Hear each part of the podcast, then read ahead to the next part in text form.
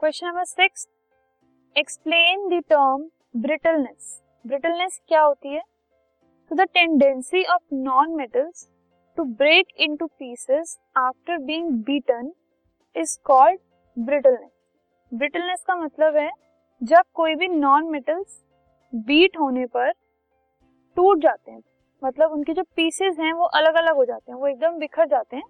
सो so, उस property को कहा जाता है ब्रिटलनेस तो it is exhibited by non metals तो दैट मीन्स नॉन मेटल्स को जब हम हैमर करेंगे, या फिर किसी भी और चीज़ से बीट करेंगे तो वो शीट्स में कन्वर्ट होने की बजाय टूट जाता है। तो this property is called brittleness